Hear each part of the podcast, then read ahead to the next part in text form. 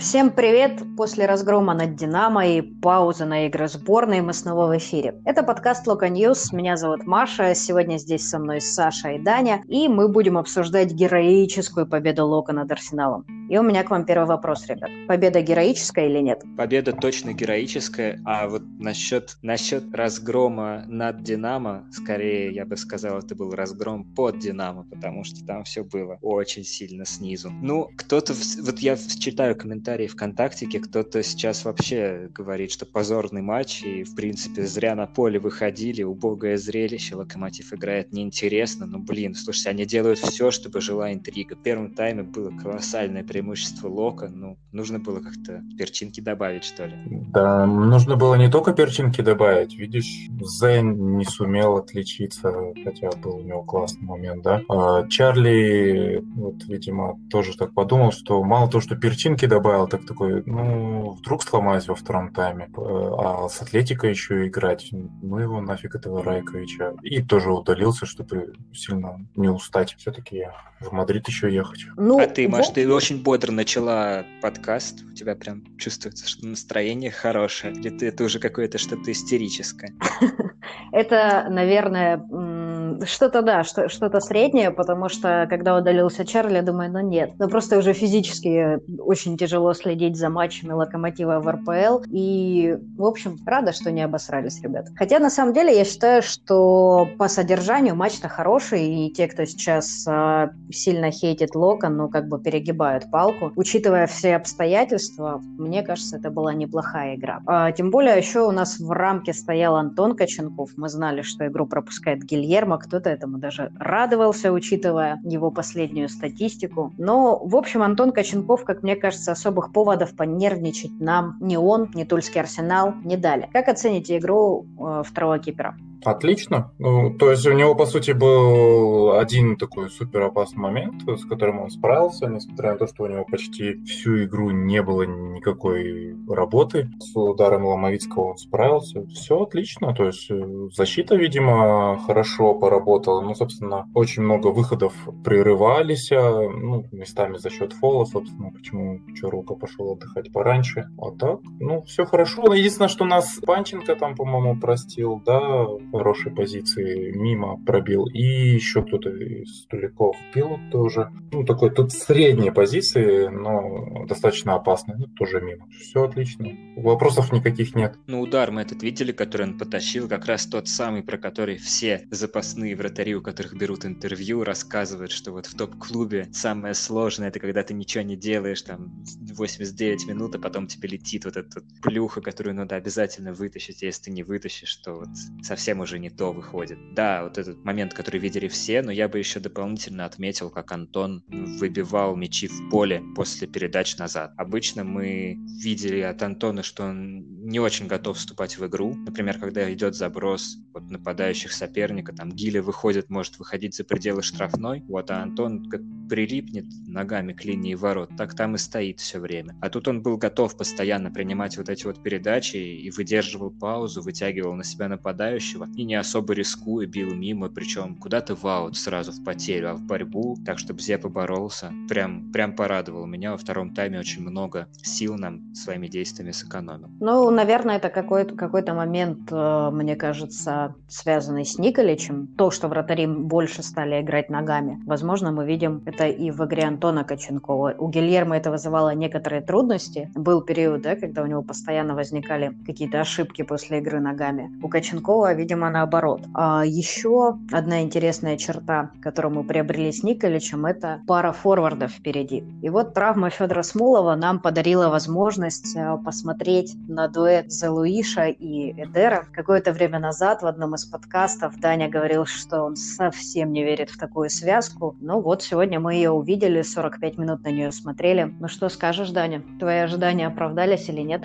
Ну, вот когда Эдер ушел с поля, у Зе стало получаться гораздо лучше. Я не знаю, может быть, у него, конечно, включается режим Супермена, когда он понимает, что больше некому за мячи цепляться, поэтому если не я, то все, то уже мяч арсенальский. И он лезет в, эти, вот, в эту борьбу, пытается там мяч удержать, сохранить, зацепиться за него. И по всему фронту атаки, справа, слева, по центру. В этом плане Зе Луиш очень хорош тем, что он всегда там, где надо. Эдер а, в первом тайме был момент, особенно бросился в глаза. Разворачиваем атаку с правого фланга. Казалось бы, вот напрашивается передачу куда-нибудь в центр. Вот прям нужно, коридор есть, все есть. Но Эдер на дальнем вообще на дальнем фланге, причем он свои, свои позиции, тем, что он занял эту позицию, заполнил эту зону, не дает туда вбежать, ну, условно, Рыбусу, который мог бы, например, атаку поддержать. Весь первый тайм комментаторы говорили, что-то у Локомотива не работает левый фланг. Есть подозрение, что как раз-таки вся игра была заточена под то, чтобы справа создавать численное преимущество, выводить на позицию для кросса. У нас два больших черных форвардов, штрафной соперник, просто сам Бог велел на них закидывать, и Зе доказывает, что вот он готов на эти передачи откликаться. Эдер вместо того, чтобы находиться в центре и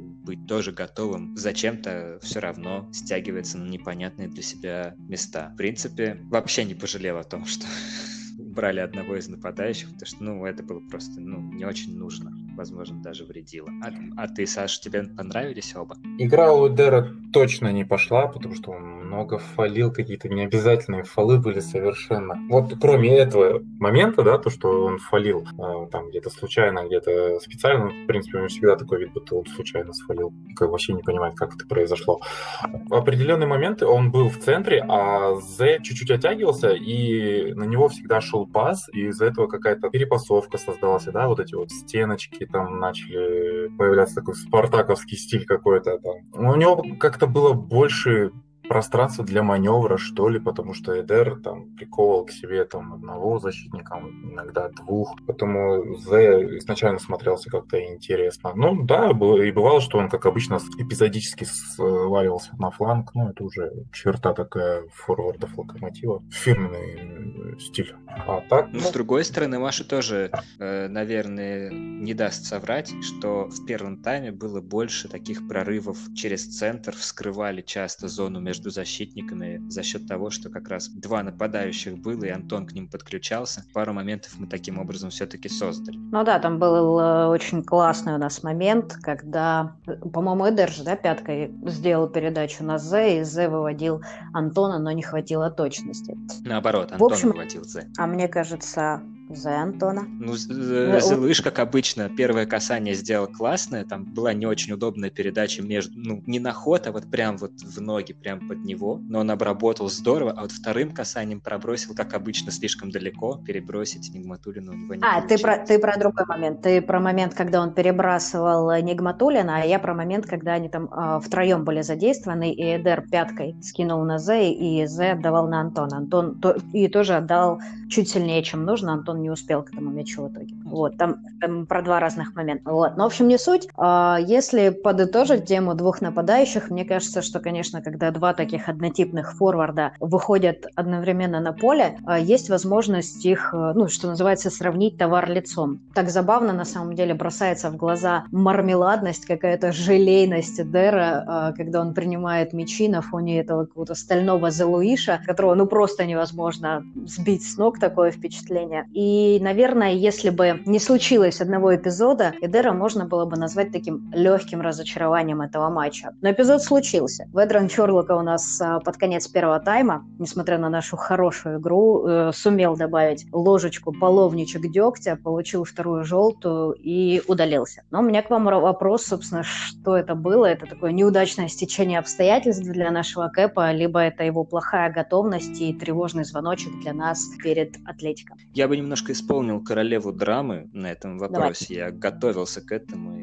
ну и морально, и вообще. У меня ощущение, что команда немножечко не воспринимает Николича как тренера. Не, не в смысле, там, он не нравится или что-нибудь такое. В смысле каких-то нюансов отношения. Если бы вот при Павловиче был, было такое, он бы там резко шороху навел. Уже некоторое время мы видим, как много дисциплинарных очень моментов в, наши, в нашу сторону прилетает. Жмалединов удалялся, там сколько он желтых карточек получал, это ужас. Постоянно вот у нас четыре матча без 4... желтой не уходит. А? Он, говорю, без желтой не уходит. Там, мне кажется, можно посмотреть, у Рифата каждый выход. Это да, да. То же самое.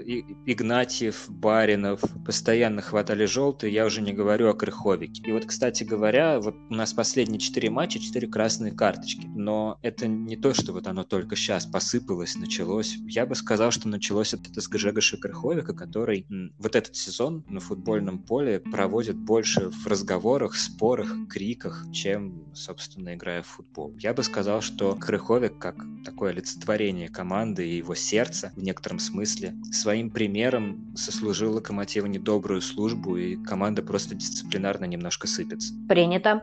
Саша, как ты считаешь, ну, поддержишь ли ты эту линию? Конкретно в данном матче, мне кажется, во-первых, судья был излишне суров к Локомотиву периодически. Первая карточка Чорлоки, возможно, не тянула, чтобы ее можно было показать сразу, тем более фол карточка, фол карточка. Да ладно, но обе же железобетонные срывы атаки, ну о чем говорить? Ну, срыв атаки я, я ничего не говорю, да, то есть э, там отличные выходы были в штрафную. Если фалить, то вот именно на этих подступах. Просто не знаю, вот если бы это сделали игроки Арсенала, мне кажется, он бы уже первую желтую не показал. Вот когда Чаушич желтую получал, просто чуть-чуть наступил на ногу. И тут же опять же желтая. Это не то, что там Локомотив он так судит. Он в принципе сегодня так судил. Другое дело, что при всем при этом он еще пропускал кучу нарушений. Вот это было самое удивительное. Как он, свистя даже самые мелкие фолы и показывая за них желтую карточку, может пропускать столько нарушений. Это фантастика. Да, там был период, мне кажется, прям несколько фолов э, на одном фланге э, против Локомотива, и прям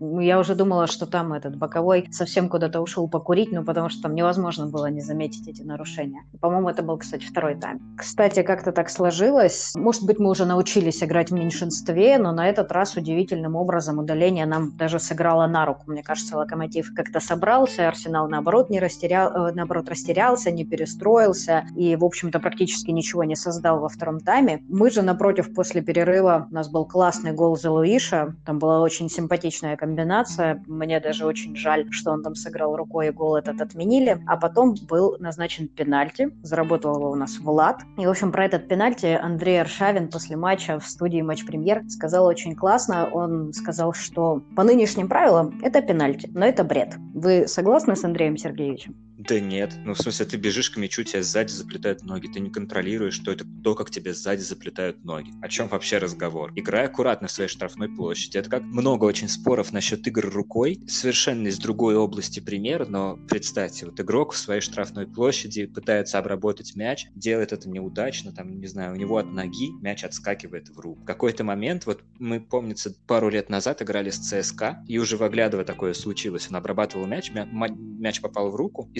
судья, посмотрев uh-huh. вар, сказал, что это вообще не фол, и это было очень удивительно, потому что, блин, это твой технический брак, а это твоя ошибка. Вот то же самое сегодня было с фолом на Игнатьеве. Чувак вообще мог ничего не делать, и Игнатьев не добирался до мяча. Но почему-то он решил сыграть неаккуратно, подбил коленом ногу Влада. Но это не, это неаккуратность, да, в своей штрафной площади она карается довольно жестоко. Такова жизнь. Нужно к ней адаптироваться. Если ты не адаптируешься, это не значит, что правила плохие это значит, что ты просто не доработал. Но в таком случае, возможно, и пенальти был на Ломовицком, когда его рыбу с Мурила встречали.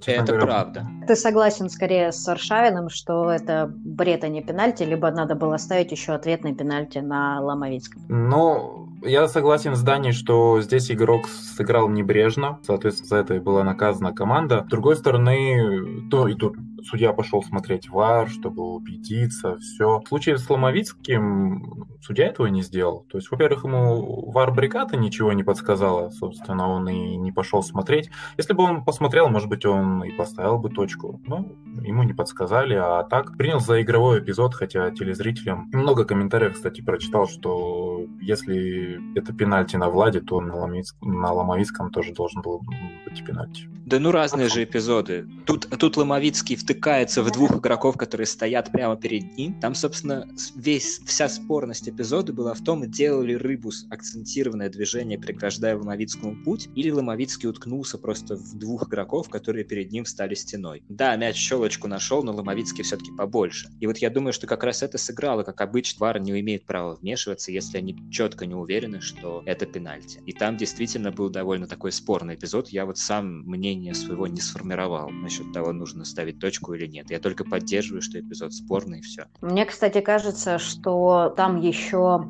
Ломовицкий пытался нарисовать очень сильно, оказавшись между двух игроков, и он, как мне показалось, когда упал, начал держаться типа за стопу, что ему наступили. И, ну, на ногу ему точно никто не наступил. Зажать его зажали, но как бы насколько это фол, ну, фиг знает. То есть акцентированного движения там вроде как действительно не было. А Аршавин аргументировал тот эпизод предыдущий с а, Владом Игнатьевым тем, что, а, ну, типа, защитник-то не видит, кто там бежит. Игнатьев был без мяча. Для него вот этот ключевой момент. То есть если бы Игнатьев бежал с мячом, это одно. А раз без мяча, то получается, что теперь можно вбегать в штрафную, просто стараться пересечь траекторию бега защитника, в общем, на него напарываться и так зарабатывать пенальти. С игротской точки зрения он так. Это, не, это, это немножечко есть в этом лукавство, потому что если ты пересек траекторию защитника и оказался впереди него, и мяч тоже впереди тебя, а он сзади тебя атакует, ну, блин, ну о чем разговор? Ну, пускай защитник окажется впереди тебя и будет перед мячом, а ты будешь за ним.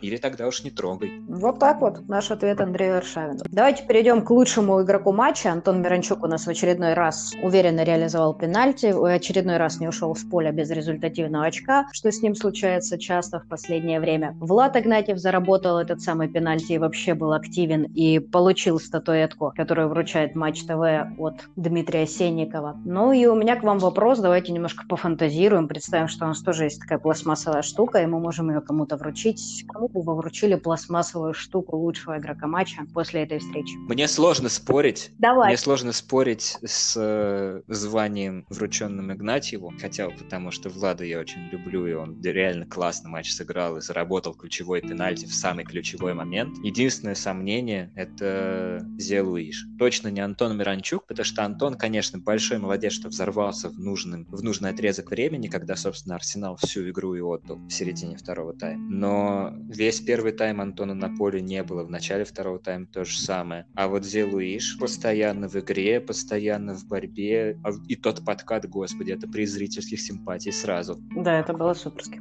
А мне все-таки хотелось кого-то еще из защитников выделить. Ну, естественно, не Терлку, потому что он схлопотал удаление. Живоглядов больше отличался как-то в атакующей третьей поле, старался обострять, навешивать. А вот э, Мурила вроде хорошо сыграл. Собственно, он и пас на Игнатьева отдавал, а, после которого он заработал пенальти. Что скажете, как Мурила вроде ну, хорошо смотрелся, без помарок, заменил Чорлку ну, нормально. Ну, мне кажется, это такой стабильно нормальный матч для Мурила, и пас действительно был классный, но я не могу его назвать выдающимся и, типа, дать пластмассовую штуку за него Мурила, потому что, ну, как минимум, Арсенал не напрягал так сильно нашу оборону, мне кажется, прям тулики супер потерялись, и, мне кажется, получив э, численное преимущество, ну, просто расклеились. Если до этого еще какие-то намеки на что-то были, то после уже совсем совсем нет. Не убавить, и не прибавить. Я бы, наверное...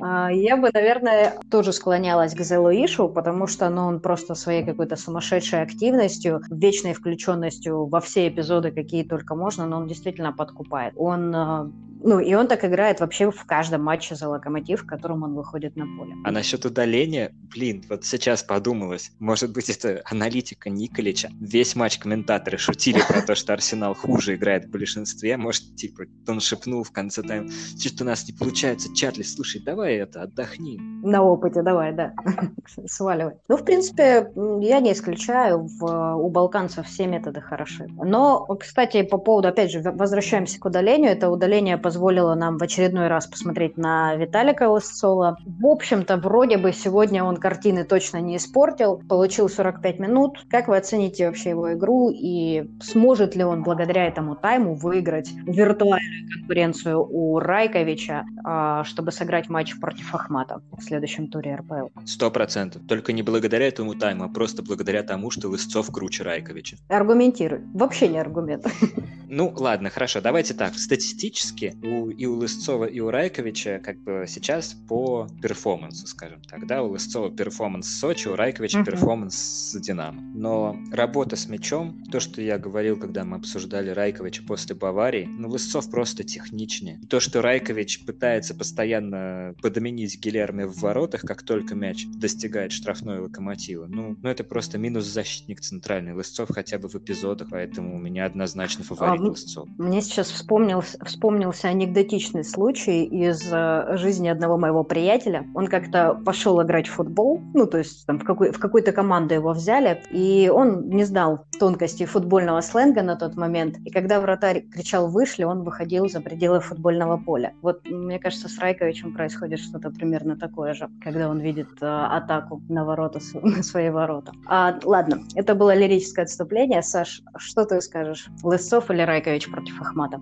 Я бы выбрал определенно Лысцова, согласен с Даней, но я думаю, что у Николича свое мнение на этот счет. Не зря же он Райковича приглашал, и, собственно, очень часто он делает свой выбор именно в пользу Рэмбо. Так что мне тут кажется, в зависимости от симпатии тренера, как-то больше, чем от его умений. Ну и сегодня у него тоже был обрез. Он отдал пас сопернику. Хорошо, что тулики просто не знали, что с этим сделать, как распорядиться мячом, и вскоре там потеряли его. Ну, ну ладно, это не был обрез, это была чистейшая игра в меньшинстве. Просто мяч под правой ногой поджимают э, с левой стороны, отдавать только во фланг, а во фланге просто никого нету, потому что все слева. Ну так и либо кидай, ворот, либо сопернику. Ну кидай на З. Он же отдал там, даже середину поля не пересек мяч. Так вот именно, что Зе не было, не, перекрыт был Зе, Зе вообще в центре был. А так отдать можно давай. было только направо. Давай верхом. Верхом, да, не, не прошло бы. Не знаю, ну, низом отдать сопернику очень удобно, блин. И атака сразу на ворота покатилась. Ну, выпни тогда уже, я не знаю, там куда-то или подальше. Ну так, на твоей половине поля сопернику мяч отдаешь. Мне кажется, что мы невольно пришли к одному такому интересному моменту. Я, когда наблюдаю за Лысцовым, я вижу, что у него а, где-то на подкорке, я не знаю, это локомотивская школа, это португальская школа, но он а, хочет всегда отдать точный пас. То есть у него есть желание сыграть технично. Пока у него это не получается, наверняка тут наслаивается отсутствие игровой практики очень длительное и волнение, потому что для него локомотив это не просто команда, и он явно очень переживает. Но потенциально, мне кажется, он он действительно очень э, сильный защитник, и э, он может вырасти, точнее, в сильного защитника, если в него поверить, потому что данные у него есть, вообще, притом, великолепные. Но если в него сейчас Николич не будет верить и будет упрямо ставить э, Райковича, возможно, конечно, Виталик просто превратится в такого, знаете, типичного заща, который выходит и просто привозит постоянно. Поэтому я очень надеюсь, что Николич все-таки в нем что-то разглядит и, постав... и, и будет давать ему больше практики. Поддерживаю. Вот. Но, собственно, Ахмат у нас не так скоро. У нас э, встреча в Мадриде ближе против Атлетика. Мы будем играть матч. Обещает быть тяжелым. И я решила завершить наш подкаст легкой викториночкой. Давайте-ка, ребята, назовите точный счет мне этого матча. Потом мы узнаем, угадали вы или нет. И буквально коротко аргументируйте, почему так. 0-3. Прошлый раз с Атлетика случился гол в их ворота, который вообще никак не вытекал из игры. Совершенно случайно, вот как сегодня. Вот точно так же. Казалось бы, преимущество у соперника. Не выходим почти на чужую половину, и остается только какие-то маленькие полумоментики, выжимать из них 200% успех. Точно так же, как сегодня с Атлетика случился пенальти, очень удачно, и мы забили. Второй раз подряд на такой фарт рассчитывать сложно, и Атлетика сейчас на подъеме. Тогда, наверное, 3-0? А? Тогда, наверное, 3-0. Да, конечно потому что они нам не забили в прошлой игре столько, что хватит там, не знаю, матча на два. Обязательно должно вернуться, на мой взгляд, два раза подряд, так не отскочим. Окей, засчитано. Саша. Давай хотя бы 2-0, а еще лучше 2-1. Мы вроде бы в каждом матче забиваем. Давай, выбирай. Забиваем, поэтому можно рассчитывать, что хоть что-нибудь как-нибудь заковыряем, тем более, что Атлетика сейчас как-то странно играет, у них действительно моменты создаются, много, но реализация хромает как-то. Тем более Суареса опять не будет, э, вроде как у него корону, да, выявили. Эррера травмирован. Ну, то есть у них тоже своих проблем хватает определенных. Я, да, согласен, что мы там очки не наберем, но отличиться можно. Окей. Маш, какой правильный Значит, ответ, у нас Маш? есть... Смотрите, у нас есть пессимист, реалист, и я буду за оптимиста. Я поставлю опять, давайте на 1-1. Вот, пускай, пускай будет повторение московского счета. Почему? Потому что, потому что я оптимист. Вот, только поэтому. И я хочу предложить всем тем, кто дослушает вдруг этот подкаст до конца, обязательно писать в комментариях в наших соцсетях, это в Инстаграме, в ВК, в комментариях подкасту, также можно в комментариях на Спортсе или на Ютубе. А, Пишите точный счет. Если вы угадаете точный счет матча Атлетика Локомотив, мы обязательно придумаем для вас какой-нибудь маленький, Какой-нибудь приятный бонус. пластмассовую картонную возможно, это штуку, будет- которую мы не вручим. Например, да, и скажем, что вообще-то она должна была быть за лыжи, но будет вам. Ну, нет, на самом деле это действительно будет э, какой-то приятный бонус. Вот, мы что-нибудь придумаем и организуем. Ну, вы, главное, для начала угадайте, потому что это не так легко, как кажется. Но если Даня угадает, то придется ему дарить. Ну, в общем, на этом все. Спасибо, что вы нас послушали. И ждем, что Локомотив будет героически выигрывать теперь не только в чемпионате, но, может быть, и в Лиге чемпионов. Всем пока!